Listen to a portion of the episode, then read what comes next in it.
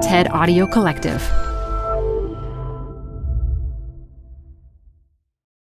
This episode is brought to you by Progressive Insurance. Whether you love true crime or comedy, celebrity interviews or news, you call the shots on what's in your podcast queue. And guess what? Now you can call them on your auto insurance too with the Name Your Price tool from Progressive. It works just the way it sounds. You tell Progressive how much you want to pay for car insurance, and they'll show you coverage options that fit your budget. Get your quote today at progressive.com to join the over 28 million drivers who trust Progressive. Progressive Casualty Insurance Company and Affiliates. Price and coverage match limited by state law. Hi, I'm Debbie Millman.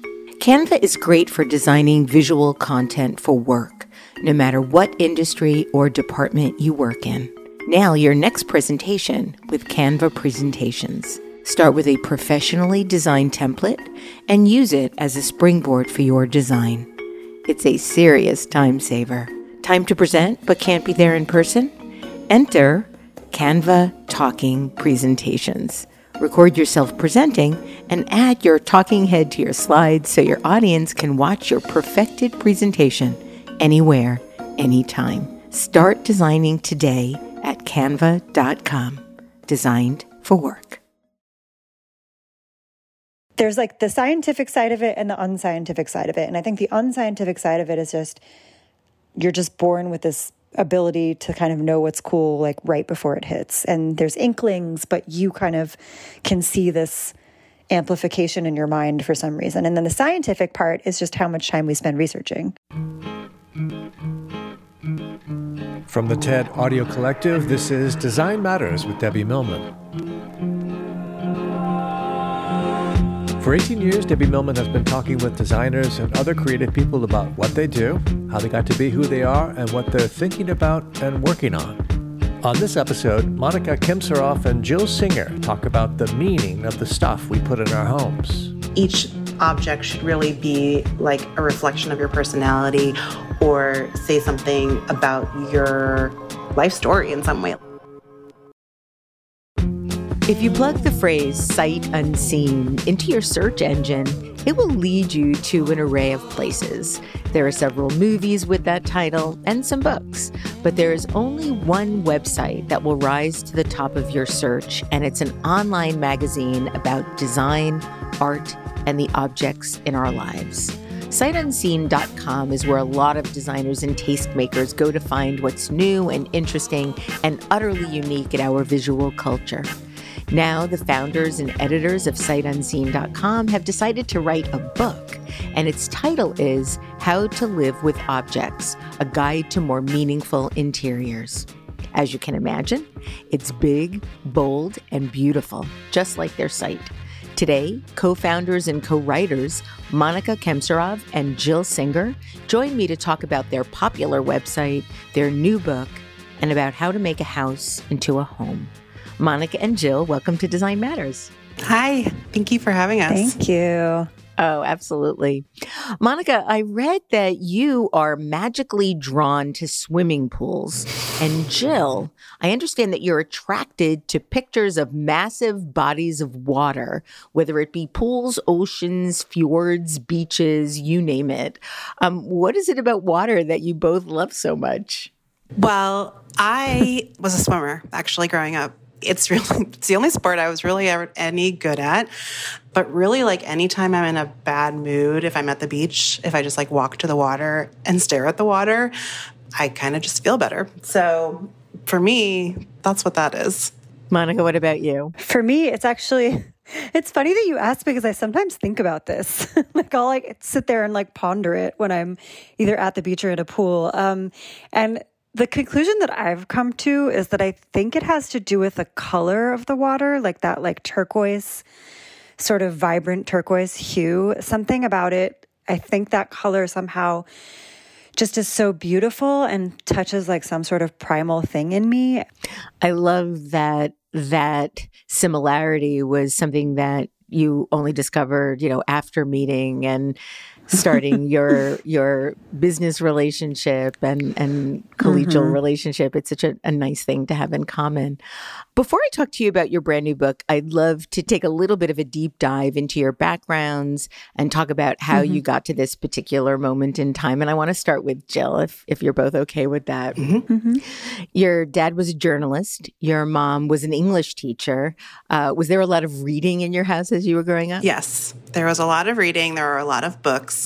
I have a lot of memories of kind of like sitting on like the armchair next to the record player, like kind of like listening to records and reading books. And then when my sister and I were a little bit older, we had this thing my parents gave it like a really dorky title. They called it you know like i grew up in the 80s like when, when the soviet union was a thing. Um, so they were like we're going to have ussr it's stood for united sustained silent reading, which I guess was like where we would all sit in the living room together. And like, I think they were just trying to make a game of having us be quiet and read.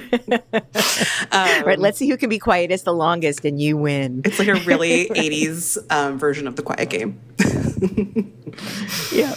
I read that you were in love with a 1983 pop up anatomy book by Jonathan Miller and David Pelham. What did you love so much about it? Um, it's a really good question. I am not like the most scientifically minded person, but I think I just really like knowing everything about certain things. I really like going deep, obviously, into like design and arts and stuff. I really like burrowing into like my music fandom. And this pop up book just kind of like made you it like made you feel like you really like understood how the human body worked, even though like the pop up things were like so rudimentary as to uh, you know in regards to how the body actually works. It made me feel kind of like powerful, like knowing knowing all this about the human body. What were you imagining you wanted to do professionally at that point in your life? I kind of knew I wanted to be a journalist from a pretty young age. I think I just was following in my dad's footsteps to a certain extent, even though he was more of a reporter. when I was a kid, actually, he used to work for the paper in St. Louis, the St. Louis Post Dispatch. And when I was a kid, we basically pitched the Post that we would go to Disney World as I was like, I think 14, and write an article together, like a co-bylined article on like what it was like to bring a teenager to Disney World. So I had my first byline at 14, which was definitely like a nepotism thing, but it was still like it's like planted the seed for definitely like wanting to be a journalist. And I took some magazine journalism classes in college. I didn't I didn't study journalism at all, but I think it was always in my head that that's what I wanted to do. You were accepted to Stanford University, but I understand your parents tried to bribe you with a car if you would would go to Washington University instead. Yeah. Why didn't they want you to go to one of the best schools in the world? I think for money. Um, I think uh, they were ah. like, okay, well, we we won't go bankrupt if we send you to Stanford, but like it's definitely more money. And then, you know, I think it was just because they wanted me to be close. California just seemed like a whole other world away. And I was a very typical teenager. I think I said to them, but like, what if I see you when I'm out? um, so I really was not interested. I was not interested in going to WashU. You decided to go to Stanford, where you majored in English. I understand you had Tobias Wolff as a professor, yes. but you've said that Stanford wasn't the right school for you academically. Why? Why not? Well, I actually don't know if it was the right school for me academically, right? Because I've never been to another one. Um, but I felt like a little bit like I was like floundering a little bit. Like I, I really enjoyed being an English major, but I didn't really feel like there was necessarily like a hand on my shoulder kind of guiding me towards things that would interest me a little bit more within that topic. And then also just kind of trying to figure out what else might complement that. Like I look back and I think, well, why didn't I ever take an art history class if that's something that was is obviously so interesting to me? After college, you moved to New York City and got a job at Entertainment Weekly as an intern. Um, how did you get that job, and and what was that experience like for you? I just blindly applied. Actually, um, I only applied to one job in New York, and that was it. I, I think the rest I applied in California because that's where most of my friends were going to be. I applied to some movie studios in Los Angeles, and I applied to some magazines maybe there too. I don't even know if there were any there based at the time.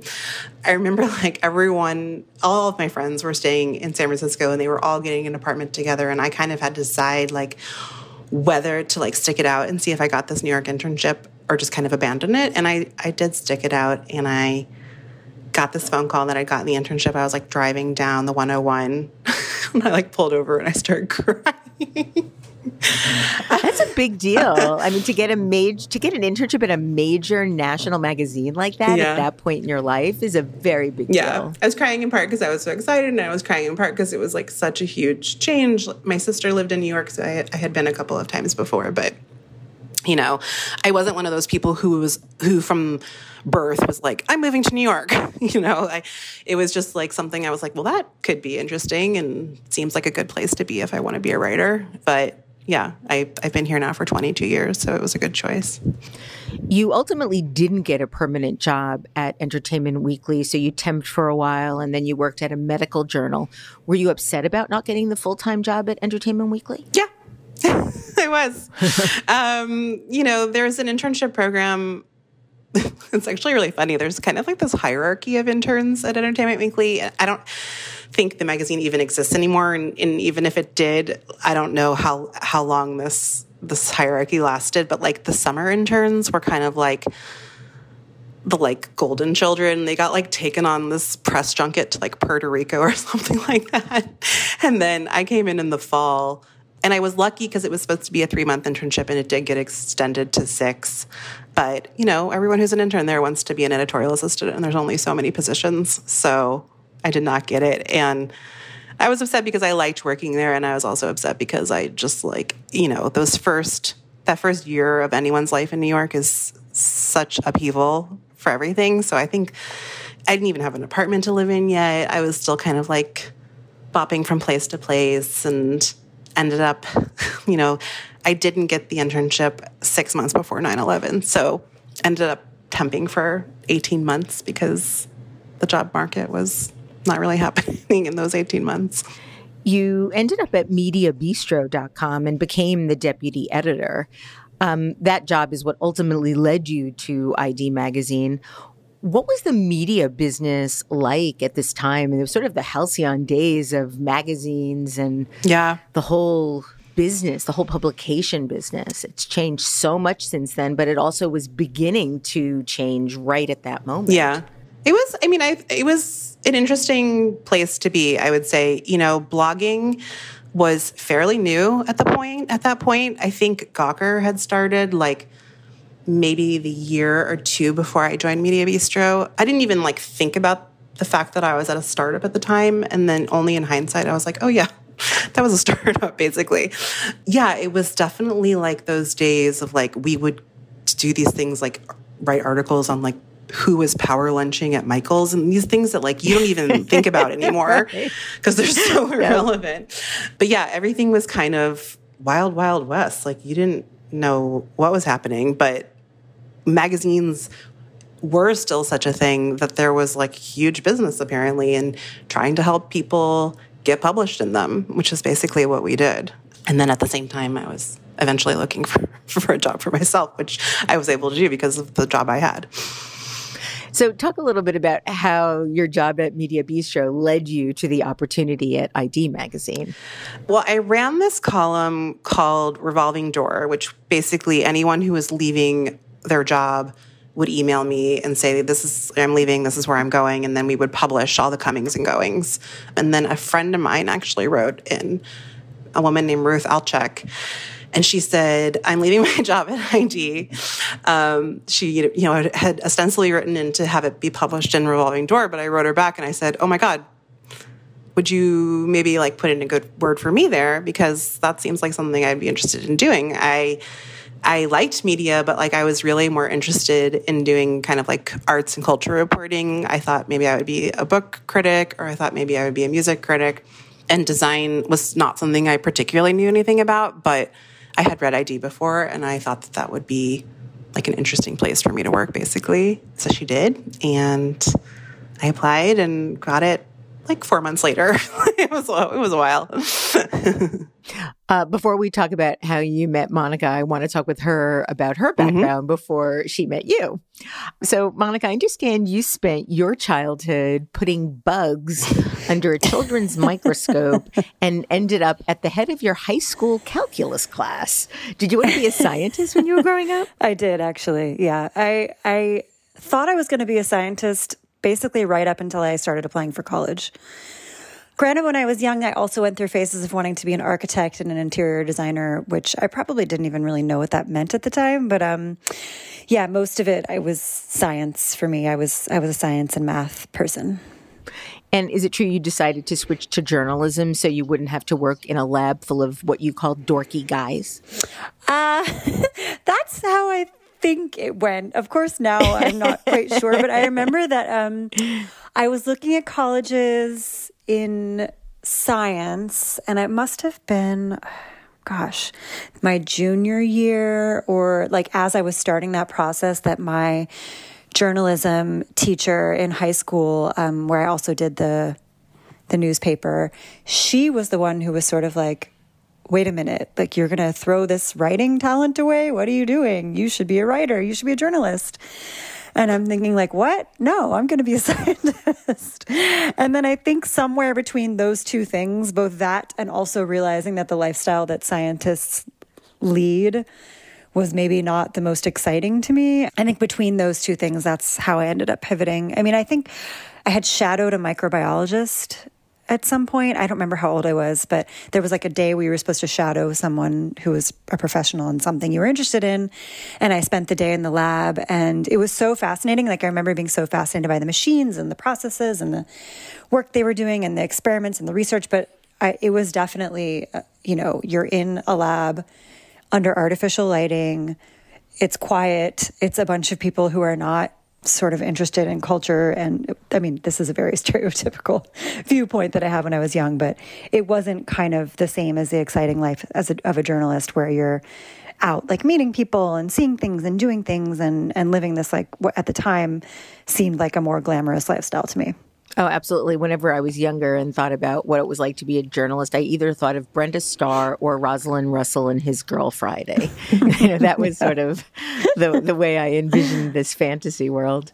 Um, you yeah. attended the Medill School of Journalism at Northwestern University. And at that point, was yes. there a specific segment of journalism you were looking to pursue? Did you want to work in newspapers or did you always know you wanted to go into more of the magazine world? Yeah, I was fully a magazine person. In fact, like when I took classes in the journalism school, it was magazine focused. And then I also, I don't know if you're going to ask me about this, but I worked on an online magazine during college as well. Yes. Um, well, actually, I was going to go into your experience at Surface, but if you want to talk about the online magazine during college, oh, I'd yeah. love to hear more. Yeah. So that was kind of my formative experience because it was very early to have an online magazine. Yes. Um, it was 90, what, I graduated high school in 97, so it was 98 to 2001. And I think I started in 99, maybe. Um, and my friends had an online music magazine called Rocket Fuel. And I worked on that with them. So it was only like three or four of us and then a bunch of contributors, but we kind of had like online meetings on I don't remember what we were using AOL or something. right. And you know, we we interviewed bands and we reviewed albums and we posted it all online and it was like very early and very weird thing to be doing, but that was kind of my first taste of working at a quote unquote magazine in 2004, you got a freelance writing assignment at the design and culture publication Surface magazine. And yes. I read that because you at the time knew nothing about design, but so needed the money, you read a textbook about design and then yes. went for it. um, do you remember which textbook I, I, was like try I was trying desperately to find oh, more information gosh. about this. It was like, what textbook was it that people would be starting to read it right oh. away? It was so it was very dry though. It was basically like, here's the history of the decorative arts, you know, and and I was just cramming basically. How did the article end up coming out? Were you happy with it? Well, that's also a funny story because my first article for Surface was interviewing Fabio Novembre um, in like a Q&A for the magazine. And I was so nervous and I researched and I like wrote all these questions out and I was, you know, very excited about this interview. And I guess I must have done it by email because then I remember that the question, the answers came back and I was mortified because they were all not really answers to my questions. Like they were these non sequiturs and these like bizarre chairs are life and emotion. You know, it was like this ridiculous, ridiculous response. And I wrote, I was so afraid. I wrote my editor like thinking I was going to get in trouble. And I was like, I don't know what to do. I can't write a story based on these answers. I'm in over my head. And I, I sent them the Q and A which I think I must have been meaning to write into an actual article. And they wrote back and they were like, Are you kidding? This is genius. They're like, We love it. We're publishing it word for word as a Q&A. It's hilarious. And thank you. And they printed every word, right? I don't think they changed anything.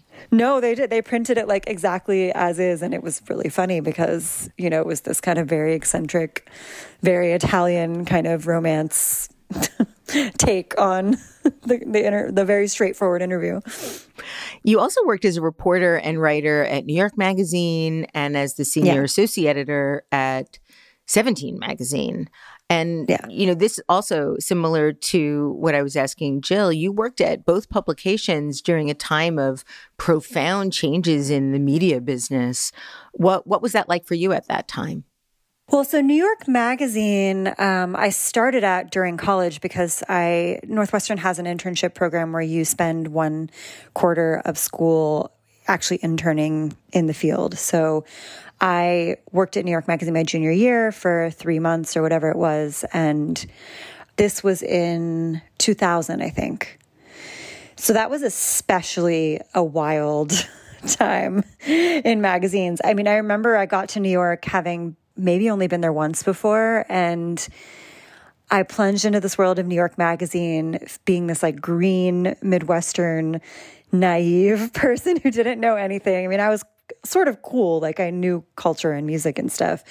I was like focusing on music, even at New York Magazine, trying to write about music. But I was like thrown into this media world of complete like debauchery and hedonism and like partying people were doing drugs at parties. You know, it was just like a total glamorous moment of New York media life and of New York magazine in particular and like I was going to dinners and clubs and like it was it was hilarious because it was just completely alien to me. I was like this like hipster emo kid from Ohio. And I was like trying to dress up in like short skirts and go to clubs with my friends, being like, where am I?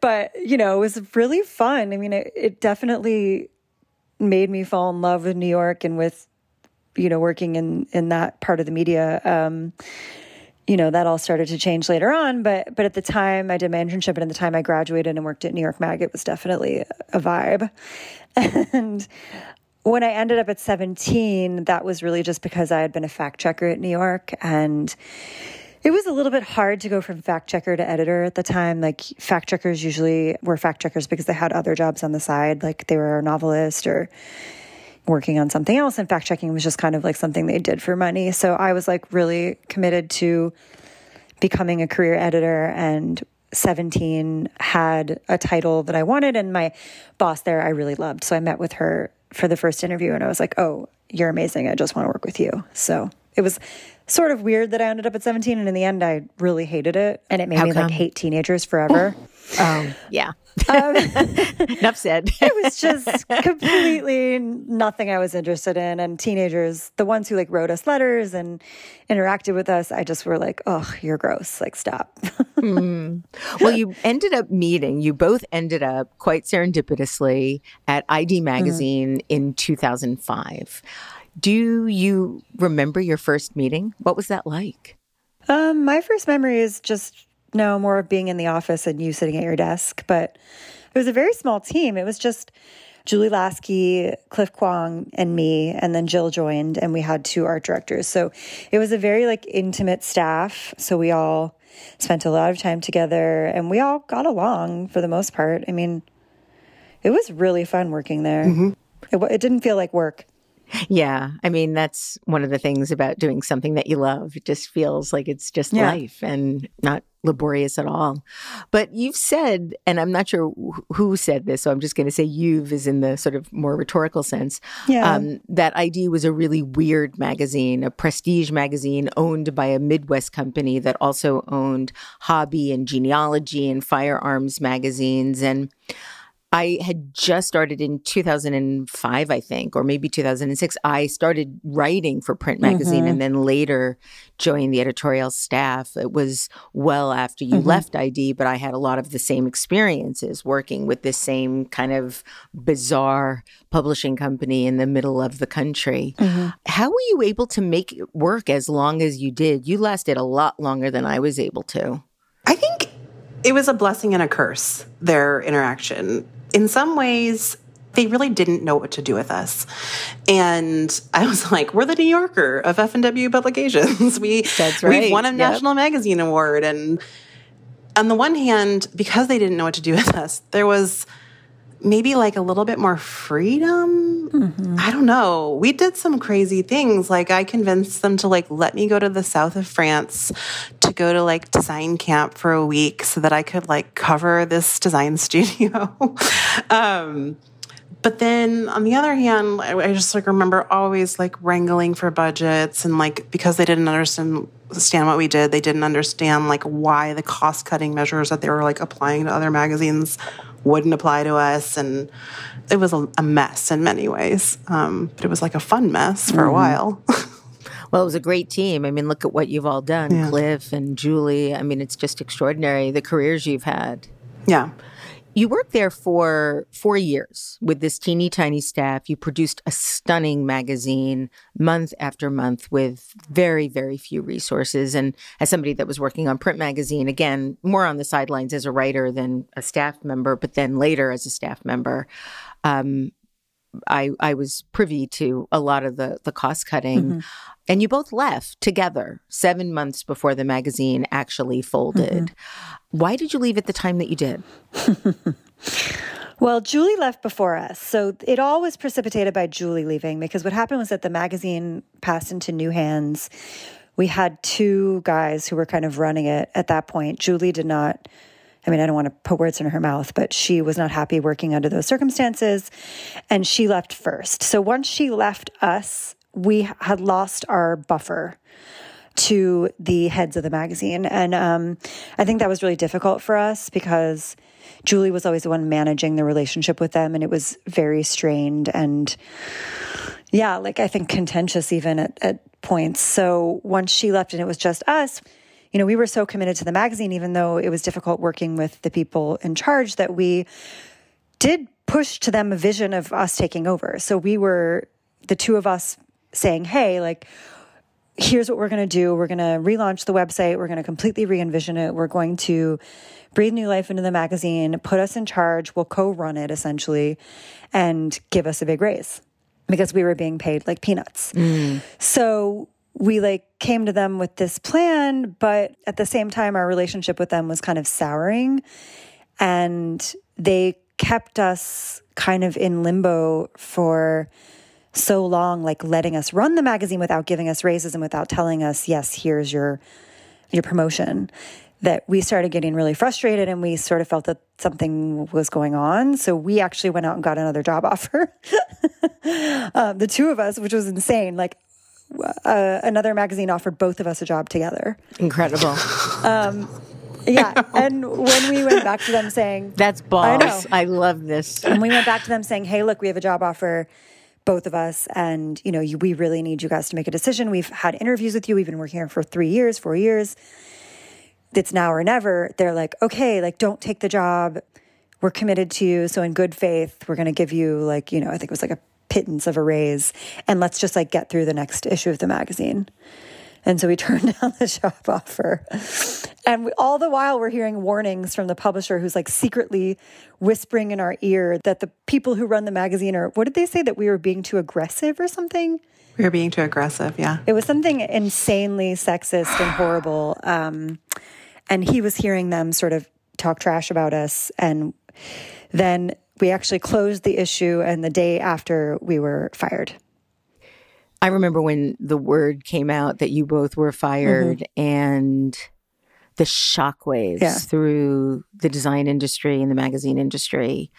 I don't know how many people knew that you t- turned down this other opportunity, yeah. but because of the Herculean role that you had in in resurrecting that magazine mm-hmm. was was just unthinkable that that happened and ultimately when the magazine closed it was the actual actually the first time and only time in my life that I ever went to a funeral for a magazine. Yeah, yeah. it was sad. Yeah. Where we all cried and commiserated yeah. and and sort of pulled our hair out because we couldn't believe that this magazine that had really influenced so much thinking about design between the two of you, Cliff and Julie, it was just unthinkable. Yeah, I didn't actually even go to the wake because I was so I was so angry. I was mm-hmm. so angry that they had like run this 54 year old property into the ground, and I was so angry at the way we had been treated, and I was just like, I, I can't do it. Hi, I'm Debbie Millman.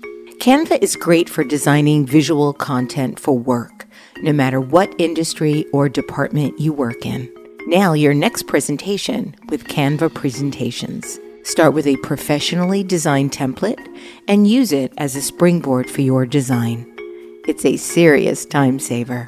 Time to present but can't be there in person? Enter Canva Talking Presentations.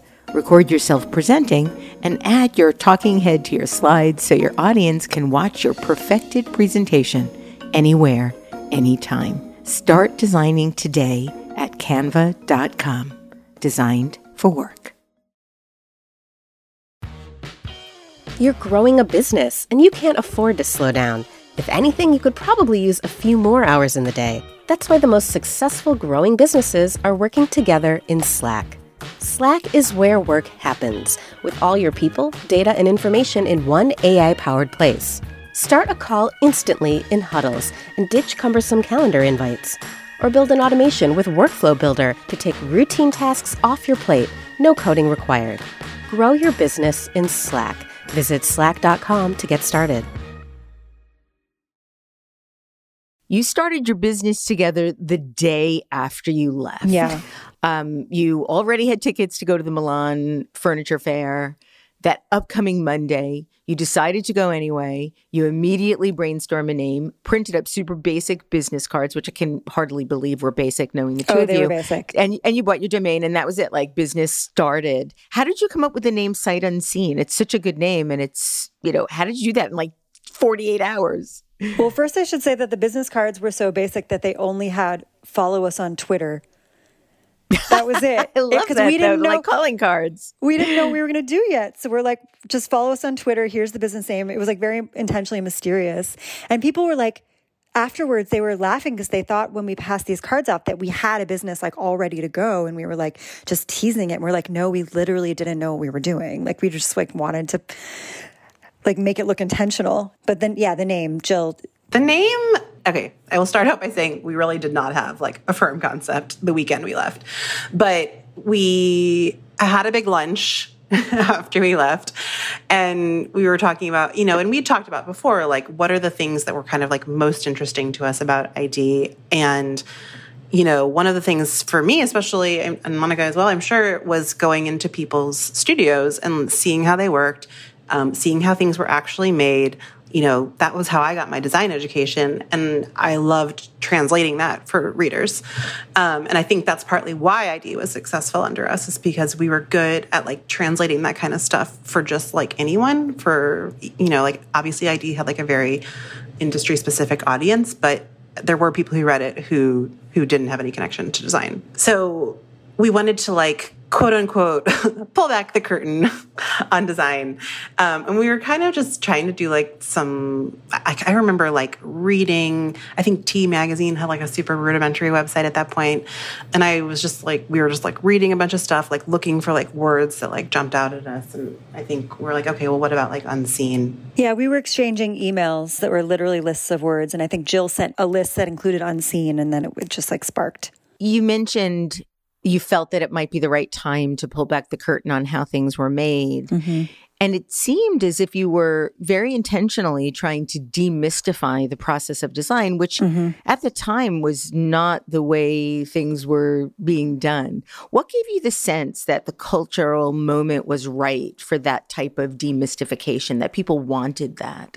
Well, it was very much at like, this is 2009, right around the time of like the slow food movement and just like mm-hmm. kind of artisanal everything. And the aesthetic that was like coming into play was like I went to a barn and I brought all this stuff home and I decorated my restaurant. You know, like I don't think we were ever like consciously like, oh, well, let's like take these lessons that we've learned from the slow movement and and apply them to design. But it really was like the same kind of interest. Like if you were going to buy something, well, wouldn't it be better like if you kind of understood like the life cycle that surrounded it and the context in which it was made and what does the person look like who made it and like what does their studio look like and what are the weird things they collect and what are the things they keep around their studio for inspiration and these were like the super like rudimentary things that like went into like all of our initial interviews and then you know we took like the summer to like figure out what we were going to do with sight unseen and that eventually spun out into us taking these like scouting trips to europe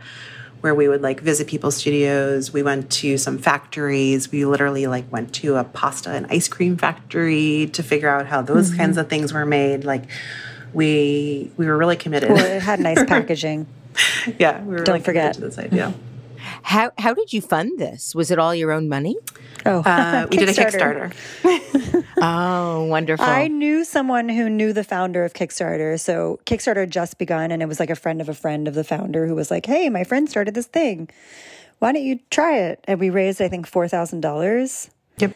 And a lot of the premiums for that Kickstarter we got as like gifts from people who knew we were trying to start over and we were struggling a little bit. So, you know, some brands and just like restaurants gave us gifts to offer and that paid for both some of these trips as well as our the cost of developing the site.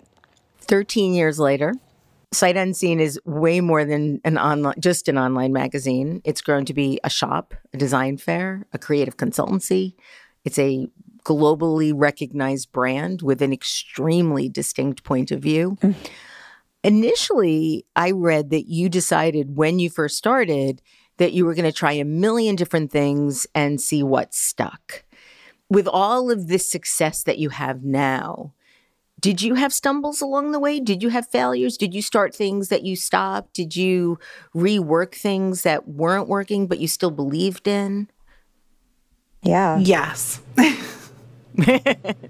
Talk a little bit about that if you can. So, I will have to say personally, I want to just mention this is that like the way that I tend to do things, and I don't know if Jill's just been dragged along by me or if this is the same for her, but I tend to get very excited about projects and rather than planning them out like 100% to a T, which often I, I find for other people makes them take longer, makes them second guess themselves, you know, makes them stress out about things, sometimes like slows them down or, you know, they get scared and they quit. Um, for me, I've always been sort of the opposite. We're all like rush into a project, just trying to get momentum and taking everything like one step at a time because I don't want to lose that momentum or lose that the nerve to do it.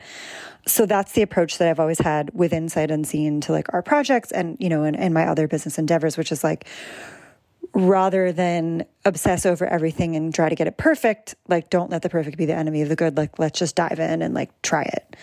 Um, and I think a lot of the projects that we've done have we've we've done them that way and I always think it's a good thing because it means things happen faster, they happen without as much um, intimidation or hesitation. Um, but it does mean that sometimes we have to quit things or, or, you know, or they don't go as well as, as we hoped. Um, I mean, offsite has had its ups and downs over the years. Um, it started off as NoHo Design District. And again, this was just us saying, you know what? How come New York Design Week isn't as great as London Design Week or all these other fairs in other cities where you have this like groundswell of energy and innovation and experimentation and talent and youth? And it's very like localized, and you get to sort of see the heart of you know the beating heart of this t- city's design scene, whereas in New York, it just felt like it was like a trade fair. Um, And so I think we just went into it blindly, being like, let's make one. um, and just started and, you know, like just started literally, like started walking around the neighborhood and approaching landlords of empty storefronts to try to find spaces just to insert people's work into. And everything we did was so grassroots like that, where it wasn't, hey, we'll go out and raise money and like make a business plan and have a whole deck for this project. It was more like, we're just going to go out there and do it. And I think that meant that with Offsite, like what started as NoHo Design District, we tried to take over NoHo. Then we found out that the neighborhood board was like, what the heck are you doing? You can't just call something a NoHo Design District. We have like a whole business board here and like who are you? You know was, we were like whoops. Um, so things like that where it's just like we we went into things like a little more naively which was both a benefit and a drawback. But you know then noho design district eventually became offsite. Offsite eventually became do we really want to do this anymore? You know it's been a, like a lot of those kind of being open to evolution and and things kind of stopping and starting. Yeah. And I would say definitely like I play a lot more devil's advocate. um, and I'm like a bit maybe more practical about what we have the capacity to manage. But yeah, things have and their up and downs. Like we had an online store for a really long time, and that's kind of just like run its course because in terms of money, like it's not it's not a real it's not a real um, source of income for us. And because if you're not going to devote your entire business to selling small goods, you're not going to be very successful at small, selling small goods. And I think that was like a lesson we eventually learned. It's also not what we want to spend our time doing. Yeah. One thing that I thought was really interesting about the way you sort of delineate your roles in the business you've said that at the beginning of your partnership, you both had similar skill sets and have said that mm-hmm. neither you, neither of you had a, a, specific head for business. How did you grow and develop and evolve those abilities and then begin to understand what you did best or, or more uniquely? I think for a long time, both of us were doing everything and it was like not, yeah, it really was not helpful it was also that because when we were starting out, we really, it still is just the two of us, but we have a team of like freelance writers and stuff like that now. But at the beginning, we really were writing every single article and we were like kind of committed to like the kind of long form journalism that we had come from in print. And it was this like insanely time consuming process where every article was like a long form piece that would appear in the well of a magazine. And because we were both doing that for so long, it took a while for us to be like, okay, what if we actually, I think it was like maybe five years in, um, when we were like, okay, well, what if we really actually split this up? And instead of both of us managing the writers, I'm going to head up editorial and I'm going to like hire writers and I'm going to manage them and edit all the pieces and da da da da. And Monica was more interested than I was, I think, in taking on some of the more business related aspects, like the publishing side of like finding the money, building partnerships, building brand collaborations, like that kind of thing.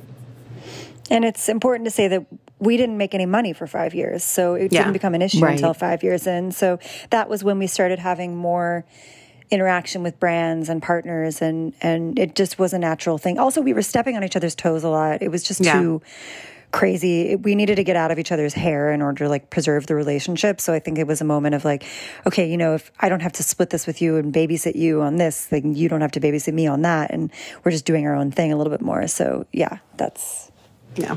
When the money came, I started taking care of it.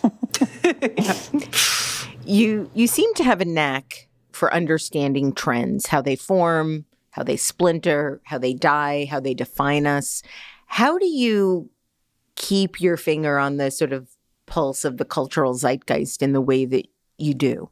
Well, I think part of it's just innate because I think I've been doing that since I was like a teenager. In some ways, you just either have the skill or you don't. Because I think what happens for me is that something will come on my radar and it'll feel completely intuitive, but I'll be like, oh, that's going to be huge. I don't know why I said that. You know what I mean? Like, I saw it.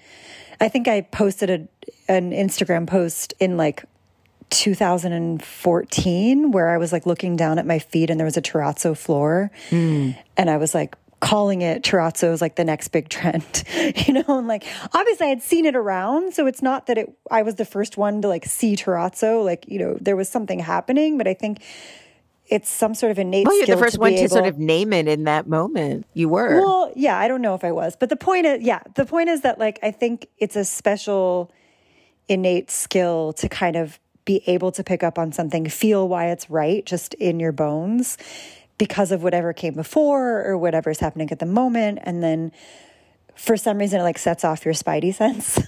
And it there's like the scientific side of it and the unscientific side of it. And i think the unscientific side of it is just you're just born with this ability to kind of know what's cool like right before it hits. And there's inklings but you kind of can see this amplification in your mind for some reason and then the scientific part is just how much time we spend researching and being aware and like looking I have one more question about your site, and then I want to talk about your book, your beautiful book.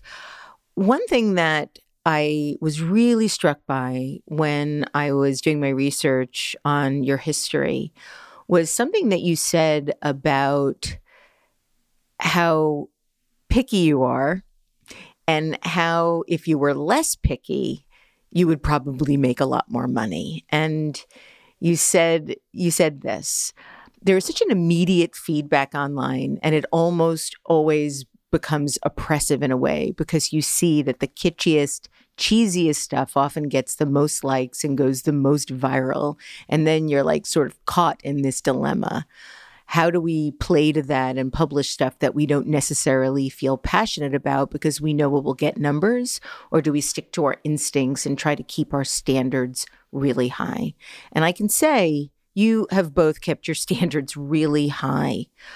Um, it's a big temptation, you know, as I look through the analytics of the things that I work on to want to repeat doing the things that do really well when you know deep inside that that's compromising your editorial integrity. And you haven't done that. How have you been able to manage that tension? I think some of it comes from being Gen X. just in like a way? healthy, In what way? like a healthy um, distrust of anything being too successful. um, but I don't know. You know, gosh, it's really complicated. Actually, I think for both of us, it's like this wouldn't be worth doing if it was just this like basic kind of like basic thing where like it wasn't it didn't feel special and, and didn't mean something to people and it wouldn't mean something to people if it was more generic you know and mm. especially because it didn't it wasn't particularly financially successful for a long time it had to be like worth coming to work for every day coming to work in quotes and some of it is you know maybe we had a little bit more of the freedom to do that you know Monica has another business and she does some freelancing. So this isn't like necessarily like the only way both of us make money. Part of it was just like this refusal to like be an entrepreneur um, if it wasn't like on our own terms. You know, the, then you may as well just be like working for a company because if somebody if somebody else is like, you know, telling telling you what to do, then may as well just be working someplace else. I mean, I would say that I think from the minute we started Sight Unseen in 2009, we said that this was going to be basically we had been so frustrated in our jobs at ID and in the circumstances at ID and what happened at ID that we almost went into sight unseen in this rebellious moment of like, okay, if we're going to do our own thing, then we're really going to do our own thing and like screw the man, you know, like we're going to literally be the most self indulgent editors, you know, we could possibly be and really just publish what we like, what we're interested in, and we're not going to listen to anyone. And I think that was the spirit that we went into doing it. And I think that that's persisted and that's kind of been part of why we have resisted the temptation to go into like, you know, basically watering down the content to the degree that it'll be more mainstream, that we'll get more likes or we'll get more traffic. Um, you know, those have all been things that we considered doing, and it just didn't seem right to our mission statement, which is just to have this be about our curation and our point of view and what we love um, and what we deem to be good. And we've, and in a way, we've like never purported to be anything else. You know what I mean? Like, we'll be totally honest. Like, when we do our hot list, our American design hot list, it's like, it's completely subjective. It's just what we think is good. And that's, that's what it is, you know? Well, that curatorial eye is very evident in your beautiful new book, How to Live with Objects, a guide to more meaningful interiors. And you start the book with a question I'd like to ask you, which is what is it that defines a home? Well, we argue. Is it the curtains? we argue. Is it the window treatments? So basically, the central argument in the book is you don't have to hire a professional interior designer. You don't have to have a decorator. You don't have to have a ton of money. You don't have to like follow all these rules that have come down from shelter magazines or design books in the past about like how to quote unquote make your house a home. What you really need to do is be like very intentional and educated about the objects you bring into your house and how each object should really be like a reflection of your personality or say something about your life story in some way. Like maybe it tells a story about like the friend who gave it to you or the period in your life you were at when you got it or the trip you took when you bought it. How that can just like make even the state of being in your home much more meaningful in the book, you encourage people to forget about the idea that only expensive status objects are worth having and suggest instead that they buy what they feel drawn to, what feels meaningful or what expresses their personality, whether it's a vintage teapot found at a garage sale for a dollar or an investment piece made by a younger, hot, up and coming designer. How do you suggest people allow themselves to do this, give themselves permission to start to open up the possibilities of what they can consider style? Yeah, that's a good question. I mean, I think partly when we were writing this book, we assumed that it's something people were a little bit primed to do anyway. I think most people have had the experience of going to a sale or a garage sale or, you know, a thrift store or whatever it may be and finding themselves drawn to something. I think it was more um, the idea of having them shift their mindset a little bit into into thinking that what the priorities are for decorating your home or making a home might be a little bit different from what they were taught. So I, th- I don't think anyone would feel alien to the idea of bringing in an interesting object. I think it's more like giving them the thought that, oh, it's you should celebrate this. You know, like this should be it. Like you should do more of it and you should be shopping all the time and looking all the time and like paying attention to or developing your own taste in that way rather than constantly having to rely on outside people to tell you what's good or tell you what is worthy of being in your home. So I think it's more not not sort of a change in people's behavior but more a change in mindset to to feel like yeah, I am going to give myself permission to be the driver of my own style and my own space. And that's kind of where the book is meant to come in to kind of give them another view on how things can be done and encourage them to spend more time thinking about shopping or looking and collecting in, in a in a way that maybe they didn't really understand was valid. Yeah, I mean, one thing that I I came away from the book feeling, and and sort of builds a little bit on on what I learned from Marie Kondo. You know, does this spark joy? Yeah, and yes, I do ask myself that question now with nearly everything that I I acquire. But what I I think I learned from your book was how do I curate a collection of things that are amplified by joy together in a way that I hadn't thought about before. You know, how do mm-hmm. I create this sort of sense of singularity in in a collection or even just in my home, you know, on my bedroom night table, what do I want to put there? How do I want mm-hmm. it to mm-hmm. make me feel collectively, not just individually? Yeah. Mm-hmm. Which is something I hadn't really thought about as much before. Yeah. And it's funny, we really actually don't address that idea in the in the book of like throwing your stuff away. Um, yeah. And I thank you because I, I, I feel like you're, you're going to be able to make it work. like you know, bring more pieces in that maybe are the result of this kind of like switch in your mindset. Marie Kondo's a bit of a mindfuck sometimes. yeah, I mean, it's you're you're not. It's not about waste and throwing things away. Actually, I think you're mm-hmm. encouraging mm-hmm. readers to acquire things slowly, yeah. more serendipitously, yeah. so mm-hmm. that they don't are so they never are in a position where they're staring at this sort of mountain of of choice and mm-hmm. and things. Yeah. Um, and so in that vein are there any best practices that that you can share or one or two on how to choose things if you find you like a lot of things? Because i tend yeah. to like a lot of things. Are there are there questions that people should ask themselves when confronted with this sort of plethora of choice? Well so first of all a good thing to do to ask yourself if you're wavering on a piece or you know you're worried that you don't have space for it is I always ask myself, can I just take a photo of this and like post it and will that scratch the same itch? You know what I mean? Is it is it that I really need to have this or is it that I just want to affirm the fact that I found it interesting and like want people to know that, you know, that I like had this moment with my eye, you know, that I'm proud of. Um, so I think taking a picture is always the first question. And then it's like, okay, if a picture is not going to be enough, if I really need to have this, um, one of the inter- interview subjects in our book, uh, Linda and John Meyers um, from Maine, they do a company called Wary Meyers, um, where they make like candles and soaps, but they're also like major collectors and estate sailors and garage sailors.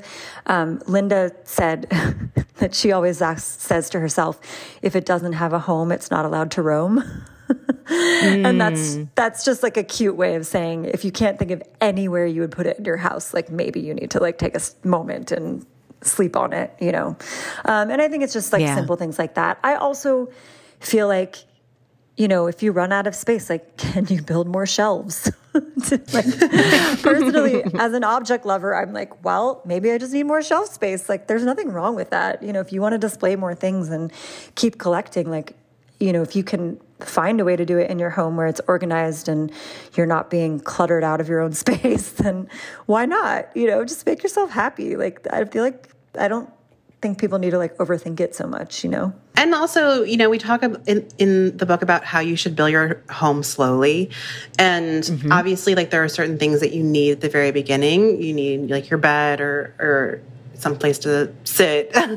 um, but especially like the decorative objects, we really encourage just like taking your time um, mm-hmm. and knowing you know, like we don't want you to work from like a list, like I need this mug, I need this, da, da, da. But sometimes, like knowing those categories, you can be like, oh, well, I actually have like 9 million candlesticks right now like i don't need another candlestick i'm i'm kind of keeping myself more open to this other category that i need yeah because if you rush also sometimes you fill all the slots before yeah. you discover the thing that you really really love yeah. you know yeah yeah and and that's the you know for me it's the really really love part of what mm-hmm. you just said which is something that i think is a common denominator between the types of articles and the types of coverage that you include on your site and what you include in the book. And I was talking to somebody yesterday about your editorial choices and how it feels like you only write about what you love. Yeah. Mm-hmm. And that that sort of criteria feels like it is extended now into the book as well. Yeah. Yeah. It's really funny because I feel like there is this conversation where people are like, why isn't there why isn't there more criticism in design?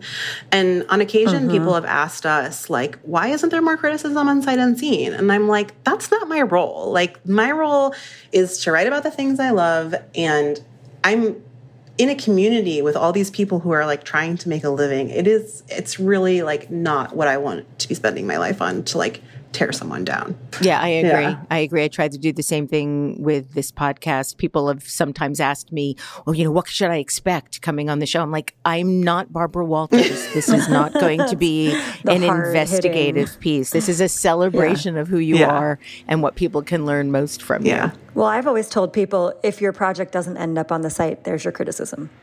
Yeah. we did, we didn't like it. Well done. Sorry. Yeah. or it fell to the bottom of our inbox.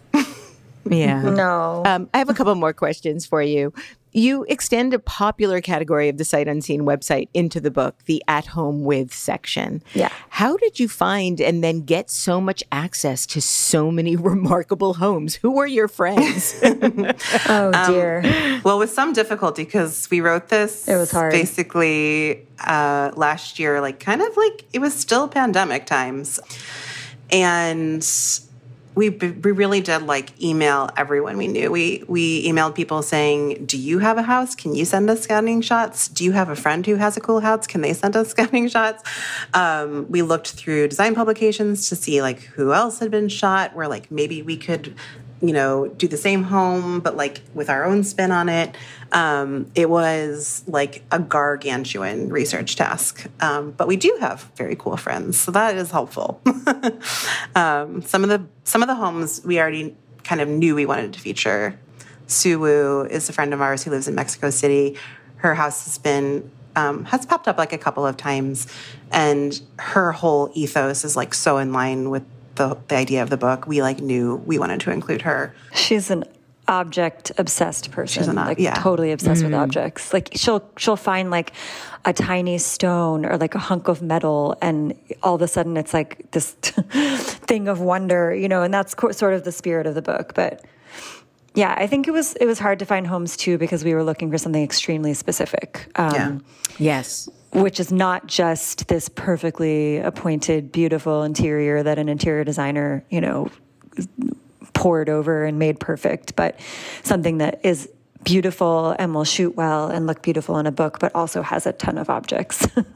and and honestly, that's exactly what we look for for the at home with Sun Sight Unseen. And what we've always looked for is this moment of like, you walk into a space and you're like, oh, what's that? What's that? What's that? What's that? That's so cool. You know, like that's sort of always been the vibe with our house tours on the site. And we've always, before we shot someone's home, we've told them like, you don't have to clean up. It doesn't have to be perfect. It doesn't matter. Like we're just there to see your possessions. We're just there to see like what cool stuff you have. You know, relax. It's like that's really all we're looking for.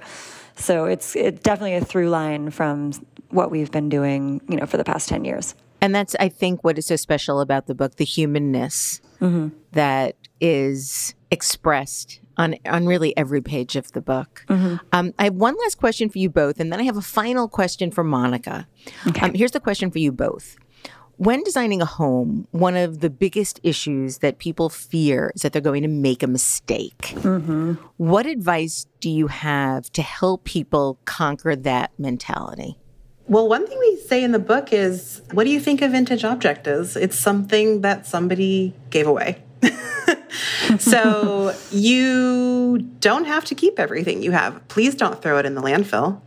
Um, but you can maybe give it to a friend who could use it more or whose taste it fits better or you can use one of these kind of like secondary market sites or even craigslist or facebook marketplace or just put it out on the curb somebody's going to take yeah, it Freecycle oh it. yeah yeah yeah I feel like worrying about making a mistake is silly because how do you know if you're going to make, make make a mistake? How do you know if yeah. you made a mistake? It's so it's so vague and subjective. It's just like if you know in the book the whole thing about the book is following your instincts and like following what you love and just trying to connect with something. And that is a process, you know, it's it's something that you'll learn to do better over time to figure out what you like. Like maybe you think you're obsessed with something one day and then a week later you're like, "Oh my god, why did I buy that? I don't like it at all." You know, and that's fine. Like that is definitely not something to worry about. like, you know, it's just it's a process. It's it's all part of the same process and it's the idea of making a mistake in a home is so weird. Like, who's saying you made a mistake? Is yeah. it you? What's can like you, the can't you fix it? What's the worst yeah. thing that happens? Like, okay, you post it on social media and somebody's like, "Ooh, what's that?" I mean, like, it's just like there's no, there's really like no real consequence. So that's kind of what's funny too. And then at the end of the day, like, you should be trying to buy things for forever, but like your taste is going to change. Like, you can't mm-hmm. help it. You know, doing what I said before, like making sure that it kind of like stays in in the market is helpful. Um, but yeah, it's kind of no f- fun if everything is exactly the same in your house forever. You do want to like move stuff yeah. around in your own house and give it to friends and bring other things in, and and that's what makes it like very like fun and, and meaningful. Yeah, if it's like a living thing, if it changes yeah. and evolves, and you know, nothing has to stay the same. And obviously, like if you're buying a sofa, you would worry about making a mistake if you're spending $4,000, but hey, just do some research, you know? Yeah. Monica, I have one last question. Okay. Many years ago, I read that you were toying with the idea of teaming up with an interior designer friend to curate and style something you wanted to call the ugly dollhouse, oh, wherein you purchased hideous dollhouse furniture from around the web and turned it into a kind of pint size house of design horrors. Did you ever do it? And if so, where can we see it?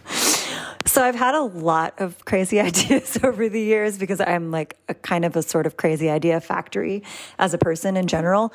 So I never did it, not for any specific reason. I think just the opportunity never came up. Um, but I think someone did a dollhouse since then, and I got really upset. but they what they did was they had designers create dollhouse furniture, I believe, which I still felt was like some sort of a encroachment on that idea. But anyways, I just became obsessed with miniatures a long time ago and this was just a wacky notion. And I also had an idea about, which I haven't done, about doing um, ugly comfort furniture, like reinventing the comfort furniture of our youth. ah, yes. Like doing a show, and this was a, a long time ago too. Yeah, like doing like the Papasan, the husband, the beanbag chair, the La-Z-Boy. And funny enough, I never did it, but along the way, there have been examples of those things that have come out like individually from designers, which I always think is funny because I'm like, Ash, that should have been my show. Well, further proof that nothing's really a mistake. Right. no, gosh, no. Monica Khemsurov and Jill Singer, thank you so much, so much for making so much work that matters. And thank you for joining me today on Design Matters. Thank you so much. This was fun. Thank you for the conversation. It was really fun. Monica Khemsurov and Jill Singer are the editors of the website sightunseen.com and the authors of the stunning new book, How to Live with Objects A Guide to More Meaningful Interiors. This is the 18th year we've been podcasting Design Matters, and I'd like to thank you for listening. And remember, we can talk about making a difference, we can make a difference, or we can do both. I'm Debbie Millman, and I look forward to talking with you again soon. Design Matters is produced for the TED Audio Collective by Curtis Fox Productions. The interviews are usually recorded at the Masters in Branding program at the School of Visual Arts in New York City, the first and longest running branding program in the world. The editor in chief of Design Matters Media is Emily Wyman.